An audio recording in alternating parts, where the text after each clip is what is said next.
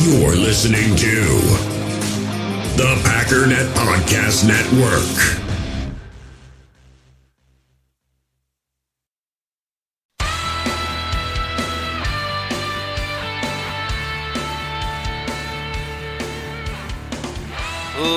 Ladies and gentlemen, welcome once again to the Packernet Podcast. I am your host and resident panelist, as always, Ryan Schlipp. Check us out online, packernet.com. Find me on Twitter, pack underscore daddy. So today is officially PFF Day, but I think I want to do it a little bit differently. Um, I, I can't get off of playoff mode.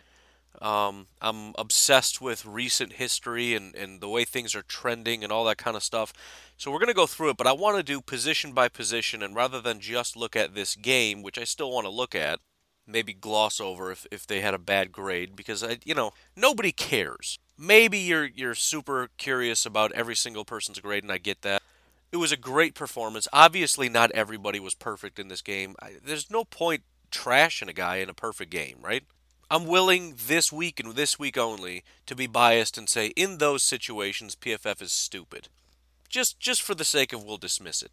But uh, you can probably assume if I gloss over it, wasn't the greatest week ever. And to be completely honest, there weren't. I think uh, what was it, two weeks ago or whatever. There were a lot more people that were in the good column. This week, it actually wasn't that many. It was on. I think it was seven on offense and seven on defense, which isn't. You know, we're talking twenty-ish on either side of the ball. Seven is good. I mean, for a normal week, I just expected it to be like 50%, which it was like a couple weeks ago, which was shocking. Uh, the biggest difference was there were some massively elite grades in this. You know, several players were just unbelievably dominant, and I think that really made a big difference. On top of seven being a pretty quality number, but um, again, that that's sort of just because I'm looking at one thing in particular. I was just playing around here. I sometimes I get lost and my alarm goes off like, "Hey, you better get the podcast started." It's like, man, but I'm just I'm having fun poking around here, and um, I don't know. It's, it's just it's interesting to look at, uh, for example, where our safeties are ranking right now. Is just it just blo- it just blows my mind, man. Absolutely blows. It gets me so unbelievably excited. The Packers don't have to win a Super Bowl this year, but I might be a little extra sad because this is just an unbelievable team. Everything is just is just right right now. I was mentioning to a friend of mine yesterday. I said I just don't want this season to end. I want this to be the team I root for forever. I just love this team this year. I don't want there to be a ne- there be a next year, which kind of goes into what I said about it's. It can't just all be about Super Bowls, and it's not. If you, if you enjoyed that Titans game, if you got joy out of that, it's not about Super Bowls, man. We didn't win a Super Bowl. That game wasn't even worth very much, and look how excited you are. It's not about Super Bowls. It's about loving the team and and really just finding ways to appreciate it. And I I just I'm obsessed with this team. Not every part of it, but man, they're they're checking a lot of boxes. Um, and then especially getting hot at the end of the year, the defense coming on strong.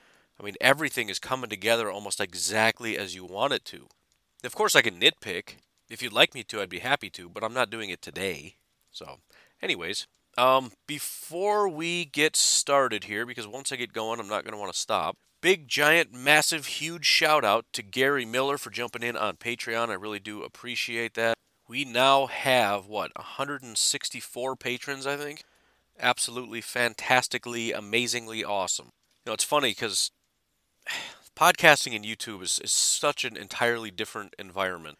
YouTube right now is completely blowing up, which I had a feeling it might, especially having a draft channel. But some of the guys over at Fan to Fan Network apparently are just having unbelievable. I, I thought I was alone, but they're like, dude, what is going on? I just got 40 subscribers in the last 10 minutes. So I'm, I'm, I'm not even gaining ground on those guys. Apparently things are going nuts, which I expected. But point is, I've had in about 12 hours 6,500 people watch my latest YouTube video. I've never had 6,500 people listen to any one of my podcasts. However, the amount of like hardcore adoration that I get on the podcast as opposed to the YouTube channel, which granted it's those videos are much more cold than the podcast. It's just it's just night and day. This is this is like a family. That is I pump out content, people tell me I suck, I say no you suck and then, you know, I get a little bit of money out of it. It's it's weird, man. Then I come over here and people are like, "You're great. Been listening to your show for years. Go check out YouTube. You're an idiot. Jump off a bridge and die, loser." It's like, wow. it's fun. I'm I'm having fun. But um, I appreciate it. I, I love this. If I wasn't so obsessed with uh, YouTube, um, I'm really starting to appreciate that. Just, I mean, even what I used to hate about it was the actual video production of it. I wanted to be able to just record my videos and, and not have to do anything. I'm actually really starting to like that. And by the way, because I need to jack up my uh, Packers content on there, it's mostly been draft stuff because I've kind of got into a rhythm.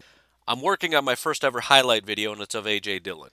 I need you guys to help hold me accountable because the last time I started a video, I didn't finish it, and I'm mad at myself. This needs to happen, and it needs to be out while there's still some interest in AJ Dillon. So if you wouldn't mind dropping me a message saying, hey, where's my frickin' AJ Dillon video, you moron, that would be great. Thank you very much. Anyways, if you'd like to help support what I'm doing, there's a billion ways to do it. Um, I do still have a bunch of these Iron Jock things to give away. I believe we're still we still have a competition going. I don't think that advertiser left me yet. Maybe they did. Let me check. Not saying I don't listen to my own ads or anything. Obviously, I support my advertisers. Oh yeah. Oh yeah. Yeah, we got so that BetUS thing is running for quite a while. It's through the second week of January. So as of right now, I'm giving away uh, three Iron Jock hoodies. Only four people have reached out. So only one guy's not getting a hoodie. If you don't know what I'm talking about, it's because you're not listening to the ads. Shame on you. Listen to the Bet USA ad, and uh, you got a very good, I mean, better than 50% chance right now of getting an Iron Jock hoodie if you just do what it says. Outside of that, though, I still got a bunch of these to give away. I'm just, there's one hiding, there's a bunch, there's a pile hiding behind a curtain, my green screen, and I can still see 13 on top of the three I need to give away. There's probably another seven behind, so like 20. So um, I've got some ideas, but I got to get these things out of here. And so uh, stay tuned. And just keep in mind, it's probably going to have something to do with Twitter. Just because I've never done anything on Twitter, and I just found out from uh, Mr. Basarowski, which I just found out is not his name during a meeting or whatever. He explained the whole thing. Apparently, his name is Becerra. He put ski at the end because he thought it was funny because it's like a Polish thing because he's Polish. But anyways, apparently you can run competitions and and have a random selector of uh, people that retweeted your stuff. So if you're not following me on Twitter, make sure you do that. We're going to be doing a lot of Iron Jock giveaways on there. Pack underscore Daddy is that whole deal. Anyways, I there's more stuff I can say, but I've been rambling long enough. Let's uh let's get started. Let's get started. Tapas Swiss Miss. I don't know why that's been stuck in my that's been stuck in my head for 24 hours. Creed talking about Tapas Swiss Miss. Has a phrase ever been caught in your head like a song? Because I cannot get that out of my head. I woke up today saying Tapas Swiss Miss. I'm just broken. I'm just I am just broken. There's no fixing me. Let's start with the offensive side of the ball. First of all, you probably noticed Aaron Rodgers was not on any of the big PFF lists in terms of uh, elite grades or anything like that. He did grade out fine. It wasn't bad.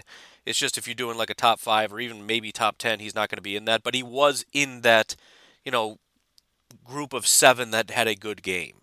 Now, as far as Aaron Rodgers' standards go, this is his sixth worst game of the year, which sounds worse than it is. Again, it was still a good game. But Aaron Rodgers has legitimately, via PFF, only had one bad game all year, and this was not one of them. So let's let's use that phrasing um, instead. The one bad game, as you might expect, was against Tampa Bay. Um, Indy and Carolina, he didn't grade out spectacularly, but even that was those games were average, which is kind of nice when you got a guy where average is basically a bad day. In fact, he graded out as good, and I feel like this was maybe a bad day but considering he didn't have a bad day, it, I'm not going to say that. Um, still, he is the number one quarterback in football via PFF. Uh, he's actually separated himself quite a bit. Some of the other guys have fallen off. As a matter of fact, Mr. Where I can't even find the guy. Oh, there he is. Being a little over dramatic, but Pat Mahomes is actually uh, graded as the number four quarterback via PFF. Josh Allen, who's getting all the hype about MVP because of the recency bias nonsense, is graded out as the seventh best quarterback in football right now. He is still elite. There are seven quarterbacks with elite grades Josh Allen, Ryan Tannehill, Russell Wilson, Pat Mahomes, Tom Brady, Deshaun Watson, and Aaron Rodgers. Yes, Deshaun Watson and Tom Brady are tied for number two. As I said before, Deshaun Watson is a freak. He just has a garbage football team behind him. And yes, also Tom Brady. I know a lot of people are shocked by that because they watch Noodle Arm go out and play and throw bad passes. I don't know. I haven't watched all the games. All I know is Pat Mahomes is four and he can go pound sand. I do want to talk a second about the recency bias thing because it does scare me. And I've, I've talked about how I don't care about MVP, and I don't because I don't care about the process, and I think it's stupid. And I think it's stupid that we hang on on these people that don't know what they're talking about. Same goes for the Pro Bowl. Same goes for everything. It's a stupid process that doesn't make any sense. However, the only reason I'm really invested in this is because Aaron Rodgers doesn't have much time left in the league. He may never get an MVP again. This may be his last opportunity. I mean, I, I, don't, I don't mean to be melodramatic about it, but we know how much the NFL fluctuates from year to year. We know his age. We understand all these things. He is the best quarterback in the NFL. Give him the MVP. And I'm not talking about charity. He just is. I am saying if it's if it's a horse apiece, if it's 50-50, then yeah, it should go to Aaron Rodgers. But I don't think it is. But but again, the thing that scares me is the recency bias. You notice how highly everybody's flying on the Packers right now because of what they did to Tennessee. Not that it's completely unwarranted, but again, everything is that way, and it's kind of annoying. Um, I even let a lot of it slide in on Twitter and stuff because I don't want to bring people down. But there's a whole bunch of of uh, re, you know guys that have been terrible all year that had one good week, and it's like, what's up now? What's up now? It's like everybody has one good game. It's not that big of a. But again, I you know, cool. It's fine. I, I might even jump on that train because it's kind of fun to just hype a guy up for having a good day. But when I start, you know, I, I, basically the only reason I'm bringing it up is I woke up this morning and every single tweet, every other tweet that I saw was Josh Allen MVP. Why? Because he had a good day. A good day. Now, obviously, you've had a lot of good days if you have an elite overall grade. But just to be clear, um, when I mentioned Aaron Rodgers has had basically one bad game and two average games, which basically are bad days. Josh Allen is the complete opposite. He's either elite or average. He hasn't had any bad days. Half of his games have been in the 60s. Week 8 against New England was a 67. Week 12 against the Chargers. Week 7 against the Jets. Week 14 against Pittsburgh. Week 6 against Kansas City. Week 1 against the Jets. Week 10 against Arizona. All 60s, from ranging from 60 to 67 7. And again, I'm not saying the guy isn't special. I like Josh Allen. I'm super happy for Bills fans. They got themselves a special quarterback. Their GM has done a good job. I know I've been trashing him a little bit, not not because he's bad, but just because people want to use him as a weapon to club Gutekunst. So I got to strike back a little bit. I think Buffalo's in, in a great position, similar to what the Packers are. When you have a quarterback and a coach and a GM, you're basically set. Now, you're only as good as, as your most recent year, and we've seen good coaches become bad coaches and good GMs become bad GMs. But as, as long as they can keep that formula, they're set. And Josh Allen's 24. But the point is, it's recency bias. He had one good week, and so everybody freaks out. That's ridiculous. He should not be in the MVP conversation. He's not there right now. Wildly inconsistent. If you just look at what I mean, so let's just assume because the the grade for this past week hasn't come out yet let's just assume it was elite. Then he had two good games in a row because week 15 um, against Denver, 87.4 overall grade. Nine yards per attempt, two touchdowns, no interceptions, 359 yards through the air. That's amazing. But what happened the week before that against Pittsburgh? 238 yards, 5.5 yards per attempt, two touchdowns and a pick. That's garbage. Well, that's Pittsburgh. Okay, how about two weeks before that? Against the Chargers, who are trash. He threw 18 of 24, 157 yards, 6.5 yards average, one touchdown, one interception. That's garbage. The one week before that against Arizona, who's not that good, 284 yards, 5.8 yards per attempt, two touchdowns, two interceptions. That's garbage. How about two weeks before that against New England? 154 yards, 8.6 yards per attempt, zero touchdowns, one interception. That's garbage. He is not the MVP. I'm very sorry to tell you. Again, and I, I just I had a Bills guy reach out to me on Instagram. I you know maybe he's a listener. I, I I promise you I was not lying when I said Josh Allen is a good quarterback. He is. He's very good, very talented, unlimited upside. The fact of the matter is in 2019 he had a 64 overall grade. In 2020 89 overall grade. He went from subpar to elite in one year. The sky is the limit for Josh Allen. He is not the MVP this year. He has strung together way too many bad games. The week before that against the Jets, zero touchdowns. He didn't have a single touchdown against the Jets. Week before that against Kansas City, two touchdowns and a pick. The week before that against Tennessee, two touchdowns, two interceptions. I'm sorry, that's not good enough. It's not going to cut it, man. I'm not saying he doesn't belong in the conversation. If you want to add him into the conversation, fine. But you, the only reason he's in a conversation is because we need to pull out like five names and he's in that list. Of course he is. But again, the whole process is stupid because everybody saw Josh Allen do really well in prime time, and so everyone's going to talk MVP. That's ridiculous. How about the fact that Deshaun Watson deserves some credit? He has the exact same amount of touchdowns and three less interceptions. He's only had, let's see, uh, he has no bad games this year. He has four average games, and the worst game he's had all year is a 66.9. Deshaun Watson is an unbelievable quarterback that gets no credit because he plays for a garbage team. Deshaun Watson right now is the second highest graded quarterback in football. He's an unbelievable freak. 4,400 yards, 30 touchdowns, and 6 picks. He's gotten better every single year of his career. But we don't want to talk about that because there's nothing flashy and topical about it. Like, ooh, how about Deshaun Watson? Like, what about Deshaun Watson? The Texans suck. Right? That's where that conversation is going to go. And when you're in the media and you want to be all trendy, and listen, I get it because, uh, you know, just thinking about YouTube, if I want a video to blow up, I, I got to like jump on a big thing that just happened. Right? If I wanted to make a big video, I would have immediately after that Bills game come out with Josh Allen MVP and it would have blown up and they're in the same business. But don't be making MVP decisions based on that stupidity. And I'm not saying Deshaun Watson MVP. I'm saying Aaron Rodgers MVP. The point is, though, it's it's a it's a closed door. It's done. The competition is over. Aaron Rodgers is the guy. 44 touchdowns, five interceptions. It's it's over. It's over.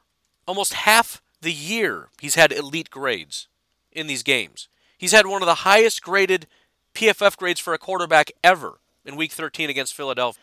And he just beat one of the other highest graded games for a quarterback ever, Week 1 against Minnesota. He broke that other record that he just set this year. I don't know if you can call a, a fourth best a record, but it's it's up there. It was his second best all-time game ever, and then he beat that. So now his second and third best. By the way, um, this is right now Aaron Rodgers' highest grade in a year ever. 94.5 overall. In 2014, he had a 93.4. 2011, 93.0. The only other 90 year was in 2010, 91.8. Had a bunch of other 80s and whatnot mixed in. 94.5. Good luck finding quarterbacks at a 94.5 season grade ever. Pat Mahomes has never had that. And look, it, it, it's not just PFF grades because I haven't just listed PFF grades, but if we just use PFF to come up with an MVP, it would be a better system. It really would it, as as as bad of an idea as that would be, and as much controversy as that would cause, what's our system now, and how is it better than having guys that graded every single snap of every single play of every single player coming up with the MVP? What's the better system? Media members going, oh, I don't know, I think Josh Allen, it's really cool. There's a popularity contest. I don't want Aaron Rodgers trying to win a popularity contest because he's probably not going to win because the media doesn't like him very much. Aaron Rodgers is the MVP. End of story. This has taken me way too. We we haven't even got past quarterback. We got to move on. Next up is Mr. Davante Adams. Um, I think Aaron Rodgers encapsulated it best yesterday or the day before or whatever in the press conference when he essentially said um, that Charles Woodson, he's always said, is consistently he has consistently said this is the best player he's ever played with in terms of just being a, a, great athlete and a guy that can beat you in so many different ways. And he said it's time to put Davante Adams in that conversation because he's just a different kind of person. Um, he is the number one wide receiver, almost identical to Aaron Rodgers. He's separated himself. I didn't. I don't even know if I mentioned it. Aaron Rodgers, like a 92-ish. Um, or no, by about two points, he's ahead of the second highest grade. Davante Adams, 92.3 overall grade. Justin Jefferson is the second highest wide receiver at 90.3, so it's exactly two points. He's got Justin Jefferson by. Not that Vikings fans need to be upset about that. The fact that Justin Jefferson, in his rookie year, is the second highest graded wide receiver. I mean, just they got an absolute stud um, in Justin. Ironically, and this isn't necessarily a pat on my back because I was kind of iffy on Justin Jefferson, but I did say Justin Jefferson reminds me a lot of Davante Adams when he was in college. The only thing that scared me is you never saw him going deep on any of these passes. So the biggest question for me was can he run deep routes and catch balls doing that? If he can, he's going to be a freak. If he can't, then he's just a slot guy. Well, he answered that question pretty quick. Um, I think the biggest issue is the fact that the other wide receivers have basically completely fallen off. Um, and it's not just a grade thing. I'm just thinking to myself, when was the last time we saw MVS or Lazard or anybody really just blow up? Lazard um, has not had a touchdown since week 12. He's only had three on the season. He's had 100 yard game, and that was in week three. He does have a 71.7 overall grade. He's fine. He's a great player, but I, I'm I'm not complaining. It's just right now we've got contributors and I was I guess I was kind of hoping Lazard would be a little bit more than that, more than like a guy that that you see converting third downs and having like one or two big breakout games. Because right now that's that's kind of what it's reverted to. Um, if he cracks 50 yards, it's a big day, which he's only had over 50 yards once since uh, since week three when he had the 146 yards, and that was 56 yards, no touchdowns against Carolina. So you know, I mean, it's one of those things where if you're in the we don't need a wide receiver camp, I get it because the offense is, is working great and the wide receivers do contribute. Um, but at the same time, you know, th- there isn't that legit week to week threat outside of Davante. So either way you want, if they get a wide, if they get a wide receiver, cool. If they don't, you know, whatever. I do think on some they're going to have to get a wide receiver at some point. It's a matter of how much emphasis. Is it first round, second round, third round? Is it fourth round, fifth round? I think sixth and seventh is basically saying we don't care. But um, you know, then you look at MVS. I mean, it, it really looked like he was going to be something special. Since week 12, he's caught a pass once. I mean, in one game, Detroit six targets, six receptions, 85 yards, and a touchdown. And that's one of those like, dude, he's you know. And again, the recency bias kicks in. Like, oh, I knew it. Like, he's a freak. The week before that, one target, zero receptions, zero yards, zero touchdowns. The week before that, zero target, zero receptions. The week after that, one target, zero receptions. Tennessee, zero target, zero receptions. In in the last five games, he's had four games where he caught zero passes. That's pretty unacceptable. Uh, uh, also, he's got a 56 overall grade, which is consistent with what he's done for three years. So, I mean, he he's he's good for a big blow up game right? He had uh, the 85 yards and a touchdown. He had the 149 yards and a touchdown. He had 53 yards and two touchdowns. He had 96 yards and a touchdown. He's got several big games a year, and that's great. But um, again, on a week-to-week basis, it's Davante, and you know, then you're just hoping somebody else can kind of step up. Lazard, MVS, Tonyan, Aaron Jones, Dillon, Jamal, somebody. So, um, I guess I'm sort of reverting back to we should be looking at wide receiver. I don't know if it's a massive number one issue, right? Number one uh, offense in football. It's hard to complain about wide receivers, but at the same time, if you break down the individuals, it's kind of still Davante and nobody. They're just making it work.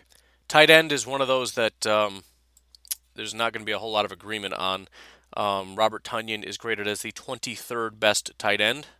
That's uh, in a year when everybody thinks that he should have been a Pro Bowler, which statistically, obviously, he's having a good year.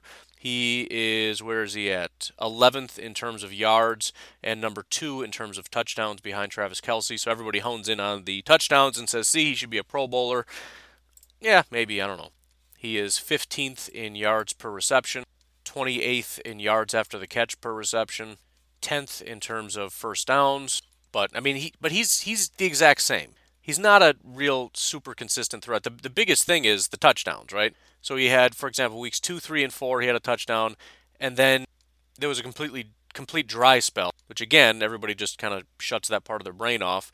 Week six, seven, eight, nine, ten, no touchdowns. But then he had 11, 12, 13, 14, 15, a touchdown in every game, and then nothing in this one.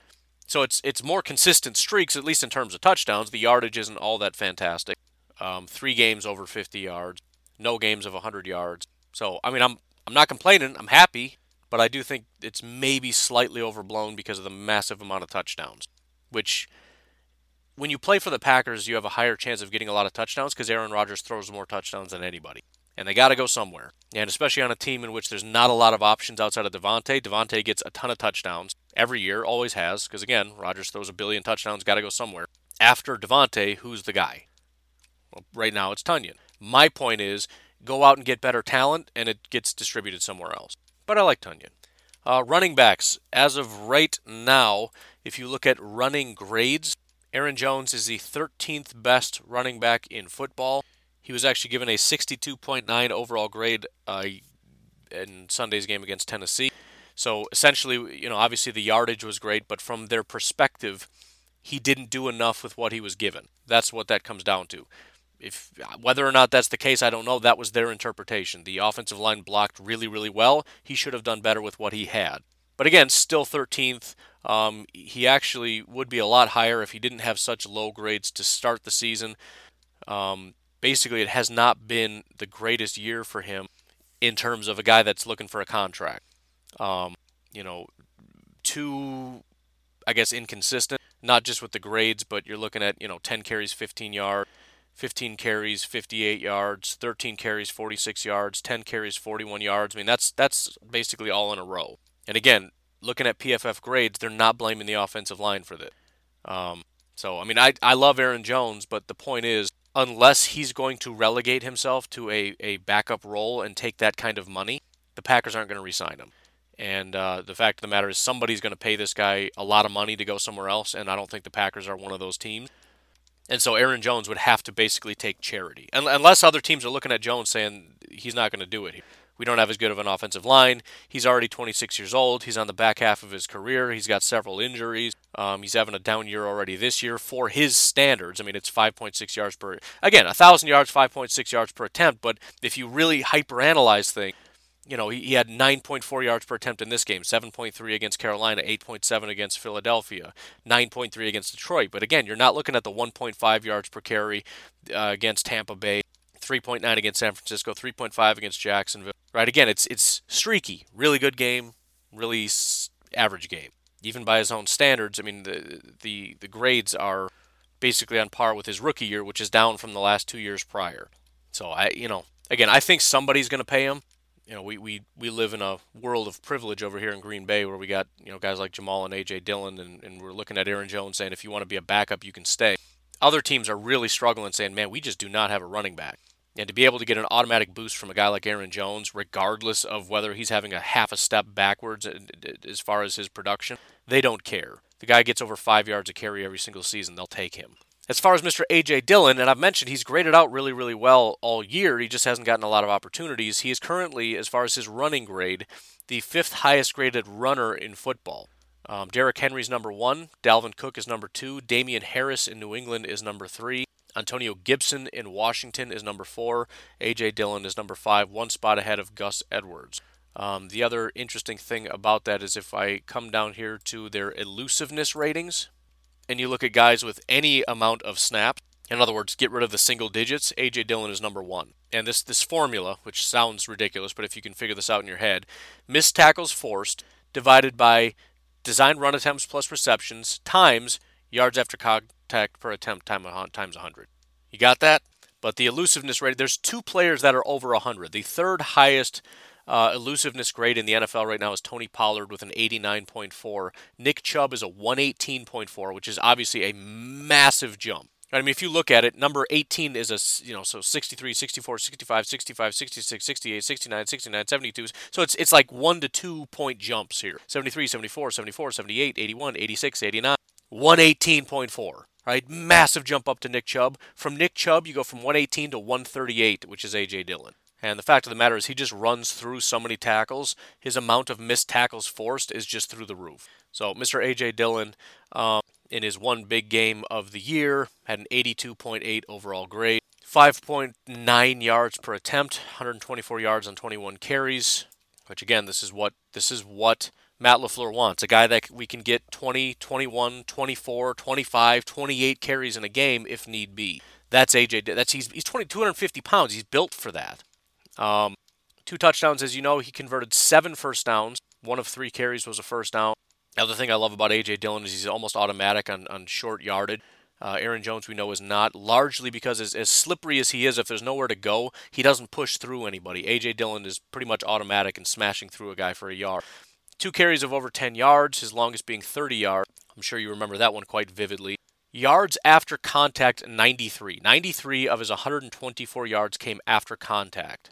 4.43 yards per carry after contact. There are a lot of guys who would love to just get 4.43 yards, period, in a game, much less after contact. The biggest and, and craziest stat here, which is not uh, unusual for him, nine avoided tackles in this game. Nine. He had four avoided tackles on five attempts in, in week two. so, just, I guess, for some context, because I've never really looked at this either, what percentage of um, plays you avoided tackle. Dalvin Cook is number one in the avoided tackle category. He has 68 avoided tackles on 312 attempts, which is a little less than 22%. So once every five ish attempts, you have one avoided tackle. A.J. Dillon was at 43% in this game. Almost once every two carries, he's avoiding a tackle. On the season, 38%. He has 17 avoided tackles on 45 attempts. Now, it's still a small sample size, but he is absolutely blowing everybody in the NFL out of the water in terms of his ability to blow through people. Derrick Henry, the guy that we're hoping A.J. Dillon can be, 64 avoided tackles on 344 attempts. He's at 18.6%. It's not even close. And again, th- these are avoided. T- this isn't offense. Yeah, well, your offensive line is better. That has nothing to do with anything. We're, we're, we're talking beyond the offensive line. We're talking about at the point of contact or tackler, right? Yards after contact has nothing to do with offensive line. Avoided tackles have nothing to do with offensive line because it means there was a tackler there who didn't tackle him. This this is this is looking this is isolating the running back specifically. Avoided tackles and yards after contact. And AJ Dillon still dominates.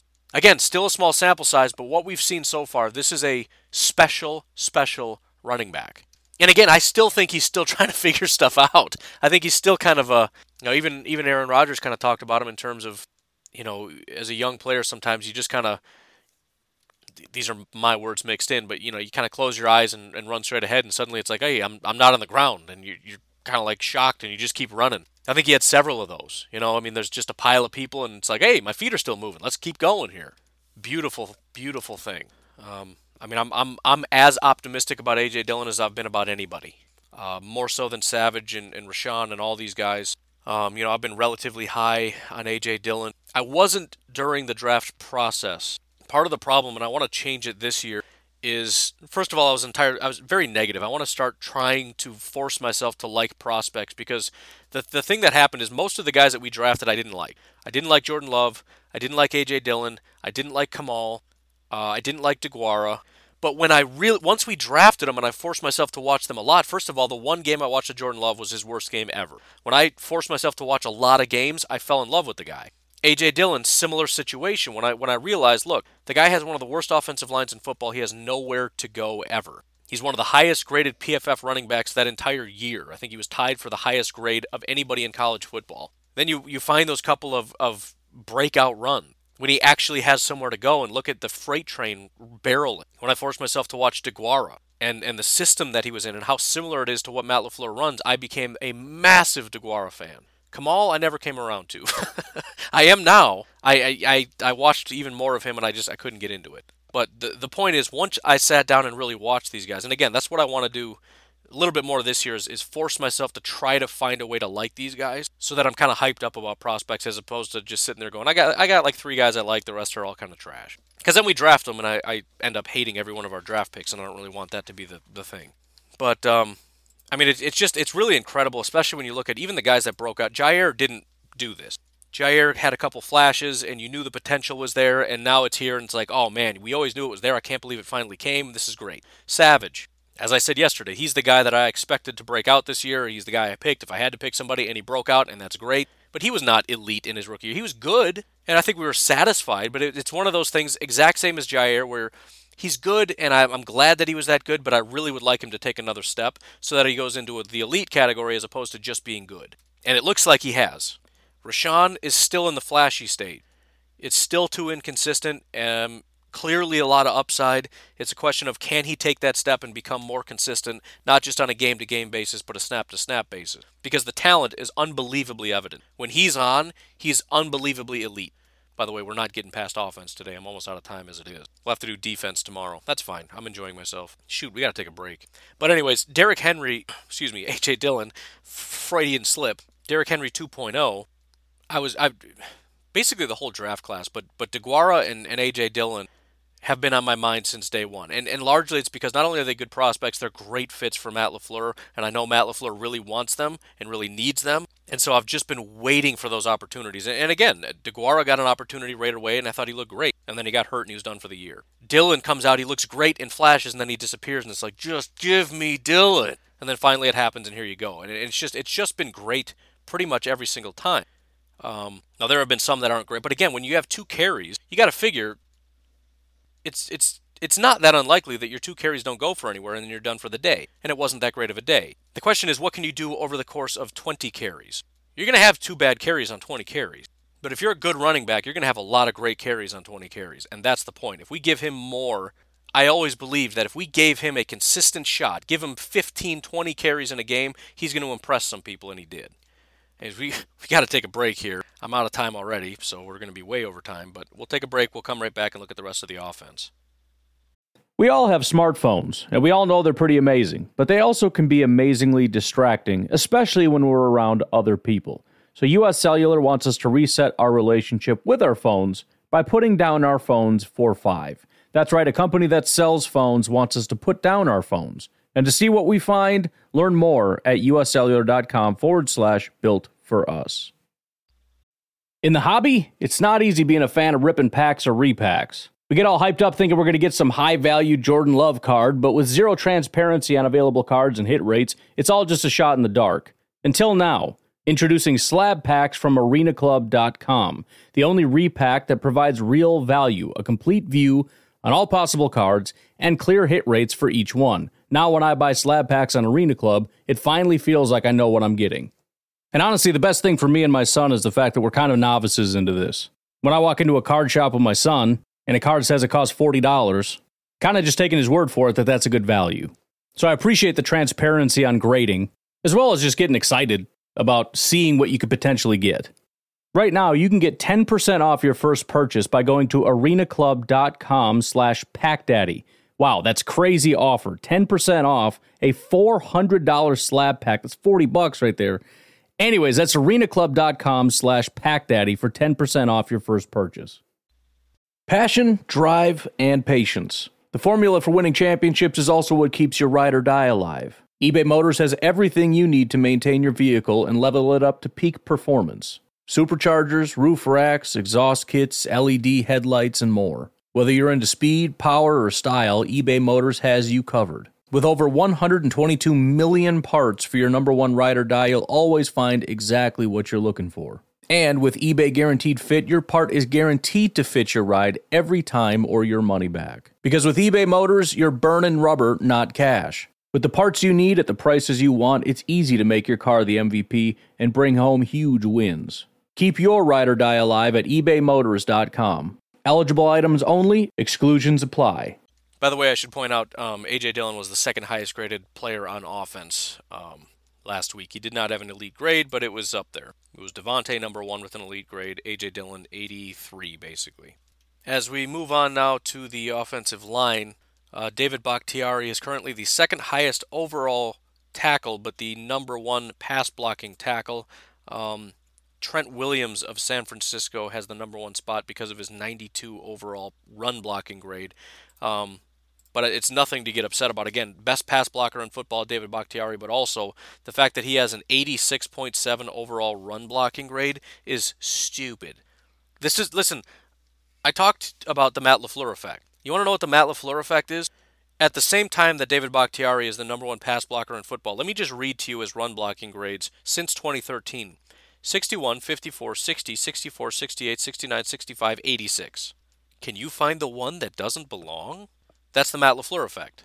And and look, we talked about it before how um, Mike McCarthy didn't really drill this. I'm not saying he didn't have an offensive line coach and they didn't talk about technique and how to do things properly and all that kind of stuff, but there's only so many hours in a day. And I think not just for Mike McCarthy, but for a lot of coaches, if you can pass block well, that's fine. I'd like it if you run block better, but the most important thing is we make sure that you understand the fundamentals of pass blocking, that you're an elite pass blocker. And for a lot of offensive lines, you got half your line can't pass block. So yeah, we got to emphasize that. But Matt Lafleur says no, you're gonna you're gonna learn how to run block the way that I want you to, and we're gonna do a really good job of it. And Bakhtiari's been a guy that's he's just lived on being the best pass blocker in football that didn't really do very well. And I didn't expect him to. And that's the one thing that worried me about him getting a contract is if the guy can't do it as a run blocker, as stupid as it sounds being a, an elite pass blocker, it makes you wonder how much does Matt LaFleur want to invest long term in the guy? The fact that he's been one of the better run blockers in football at tackle, 100% lock this up. Um, Rick Wagner, the guy that we don't really talk about as much, um, actually deserves probably a good amount of credit. First of all, the guy's played 562 snaps this year. He's played a lot, and we just don't talk about him. He's got a 77 overall pass blocking grade, a 70 overall run blocking grade. Um, so he's doing a good job. I mean, really, we, we talked about is he going to be the 2018 Detroit Lion Rick Wagner or the 2019 guy who had a really down year after an injury? Well, his grade in 2018 was a 75. His grade in 2019 was a 59. His grade this year is a 77. It's actually his best year since 2017, which was his first year with Detroit. This is his best run blocking year since 2014 with Baltimore. So uh, we we know Rick Wagner's down. We'll see what happens in terms of him coming back. But he's actually doing a really good job. He's not getting as much credit because there's a lot of hype and controversy over Billy Turner, and everyone loves Rick Wagner, and we're curious about uh, Jon Runyan and Corey Linsley if he's injured or playing, and obviously Bakhtiari's a freak. We don't even mention. We forget Rick Wagner's even on the team. He's on the team, and he's been quite good. Uh, Billy Turner, as you know, there's been, I guess you would say, controversy. However, he's definitely come on strong toward the end of the year, um, especially in regard to his pass blocking. If you look at weeks 1 through 12, he had um, four games in which he graded out as good or better. Three games where he got an average grade, two games where he got a really bad game. We're talking about pass blocking here. Since week 12, we're talking about starting in week 13 by the way, we're, we're talking also about when the roughly when the Packers started their reign of terror. His pass blocking grades have been 82, 78, 77, and this past week an 87.1. Now, run blocking, he hasn't had any bad days. It's definitely been up basically since week 11 against Indy.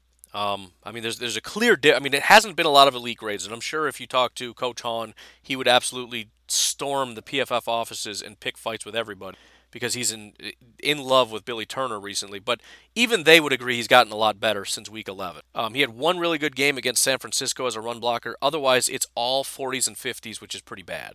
Since then, he has had his lowest grade is a 58.3 which is basically 60. So according to them, he went from being bad to being average slash good. He had a good game against Indy and an elite run blocking grade against Carolina. So from their perspective, he's gotten quite a bit better as a pass blocker and run blocker in the second half of the year, and that's fantastic. He went from pretty bad grade to um, he's up into the 70s now, which is good. It's actually his highest graded season ever.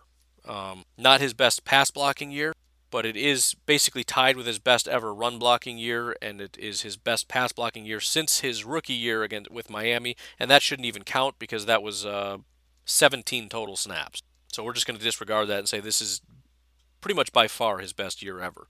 His grades since coming into the league 64, 55, 32, 41, 64, 63, 70.5, and climbing. Um, at the guard position overall for the year, Elgton Jenkins is down at 22. It's another one I know a lot of people want to fight about. Um, I think Elgton Jenkins is still kind of in that inconsistent territory. Again, obviously disputable, but from their perspective, he has really good games and really bad games. He also sometimes will flash as a pass blocker and not do very much as a run blocker, or vice versa. Um, in terms of his run blocking, according to PFF, he's basically had three good games. Um, as a pass blocker, they're looking at him saying it's just wildly inconsistent. So the first three weeks, great 87, 84, 72. Then he has a 53 and a 44 against Atlanta and Tampa. 87, 65. 79, 76, 28. 86, 78, 65. 84, 47. So, you know, I, I don't think anyone is complaining because the offensive line is doing a great job. I think he is also showing signs of improvement. I know his grades were a lot lower at one point. He has a 75.7 overall pass blocking grade. Um, his run blocking is above average now, which is great. Lucas Patrick, obviously not nearly as high. Um, he's actually the opposite category. He started off real hot and has been kind of trending downward since then. But again, he's filled in and he's been somewhat adequate, with the exception of being sometimes the sole reason that the off- offense is sputtering. And then you come to the center position, and it is Corey Linsley and nobody. Um, I had mentioned how you can basically find replacement centers anywhere. That's not the case with Corey Linsley, and I think we may be in we need to pay him territory. Um, the second highest graded center in football right now is Frank Ragnow with the Detroit Lions at an 80.6. Corey Linsley is a 90.3. He's blowing everybody out of the water. He is the fourth highest graded pass blocker. He is the number one run blocker in football. Look at, for example, Cody Whitehair, who's the number two run blocking center. He has a 44 overall pass blocking grade. Corey Linsley is an absolute freak. He may be what you would consider a necessity for a team that really wants to protect their quarterback and to be able to run the ball really, really well. I just I'm I think I'm in full blown we got to pay Corey mode. I don't know what it's going to cost. I know centers don't cost all that much in comparison. I mean, if you're talking number one center or whatever, I just think we got to pay him, man. I don't know what what that means in terms of, of guys leaving or whatever, but um, we got to find a way because I, I I don't see how.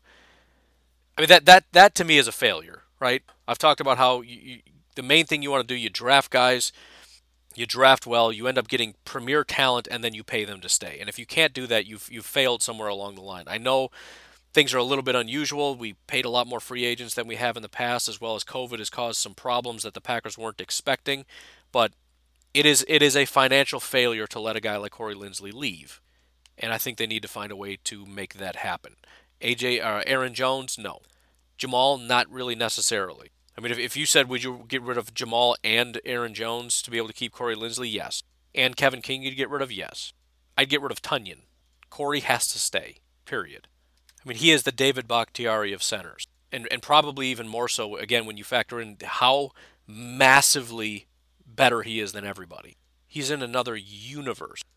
Still has only given up two pressures on the season because he gave up zero once again against Tennessee. I mean, if we look at guys that have got, um, let's say, similar pass blocking reps, I'm worried my computer's going to crash, so we got to end this. I just got a warning pop up. Oh man, never saved a podcast before finishing before. I've never done I've never done that. And just watching that countdown was like, please make it. So we're saved. But anyways, if we look at guys with similar reps or whatever, at least 600 snaps. Corey Linsley has 688. We're looking at J.C. Tretter has given up six pressures. He does have 100 more pass blocking reps, so let's knock that down to five. I mean, it, it's just it's not close. Six pressures and four penalties. Corey Linsley, by the way, zero penalties on the season and two pressures. Just, just, it's just stupid. And it's, I mean, I, I don't really think it's it's a fluke either. I mean, that's the thing is he just having a good year now because it's you know a contract year and he's going to regress? I I see no reason really to believe that. Again, it's it's year two of Matt Lafleur. His run blocking has gone up through the roof. I don't think that's an accident. I don't think that's a coincidence. Um, there's a massive spike in his pass blocking, but really it's not that big of a spike. It's the exact same grade it was in 2018. So that's where I'm at right now. Um, this team is is out of control. Best offensive line in football. They've got PFF has their pass blocking efficiency rankings. Three teams they have in the 90s. Green Bay has a 91.6 number one team in football. They have allowed nine sacks. Three teams have only allowed eight. The crazy thing is the amount of hits. it sounds weird, but um, Green Bay has allowed only six hits on the quarterback, which is less than their amount of sacks, which is very unusual. Arizona is number two with 10. And they've also given up the fourth least amount of hurries. So 82 pressures on the season. Cleveland actually does have less, and I've mentioned how elite Cleveland's uh, offensive line is. They are unbelievably good. Uh, they've only allowed 80 pressures, so two less pressures, but 14 sacks compared to nine is, is the big difference here. Anyways, that's it. I got to get going. Again, we'll talk about the defense uh, tomorrow. Did not expect this really to take quite so long. My Aaron Rodgers rant was like 20 minutes, so at least it took us to 20 minutes. One one cool note: I'm just for some reason I have my phone in my hand and I just went to Twitter. I don't know why that happened. I never know. But from Tom Silverstein, um, Silverstein, whatever, he says LaFleur said the staff already has started to discuss ways they can use the combination of Aaron Jones, Jamaal Williams, and A.J. Dillon. The important part of this quote, he says, uh, it's important you don't overdo it. You can come up with some cool stuff, but if your guys can't do it, you're wasting your time. This is this is the epitome of everything I've said in terms of the upside and potential of this team. I want forever those kinds of quotes. Why? because it means there's still another level we can get to. There's another level of complexity of awesome things. The the thing that's holding it back is the player's ability to execute it, and these things come over time. And if you think there isn't that with with Aaron Rodgers and Davante and Lazard and MVS, which really goes to show why it may be important to get another wide receiver or even a tight end for that matter, because it's possible there's a whole other portion of the playbook that Matt LaFleur's looking at saying we can't do, you know, chapters 10 through 12 of my playbook I'm making up the chapter part, but you get what I'm saying. It's an analogy. Leave me alone. I don't think it is an analogy. Whatever it is, because our wide receivers can't do A, B, and C. There's still a whole bunch of things that Matt LaFleur has in terms of things he'd love to draw up. And, and it's the same thing I said about Mike Pettine. It's possible maybe it was the players holding him back. Maybe the reason he's doing just dime defense all the time is because he's scared to unleash certain people. He's scared to do this, that, or the other because he just doesn't have guys that can do their job. Maybe the the increase in production and trust he has in the linebackers now has changed things up. The safety play, Jaire being a true lockdown that he can put on a guy and just erase him. These are factors that change a defensive coordinator's position on what he can do and what he can't do. These factors maybe have, have caused him to say, now we can unload the second portion of my master plan. So the reason I love quotes like that isn't just the fact that they're trying to draw up stuff to use AJ Dillon, Aaron Jones, and Jamaal Williams, not necessarily on the field at the same time, although it's possible. It's the fact that they still have another gear. They probably have several gears. It's just the fact that these guys don't quite understand and can't quite execute to a level that he feels confident breaking these things out. And I love that because there's just there's more coming. So, anyways, you folks have yourselves a fantastic day. I will talk to you tomorrow. Have a good one. Bye bye.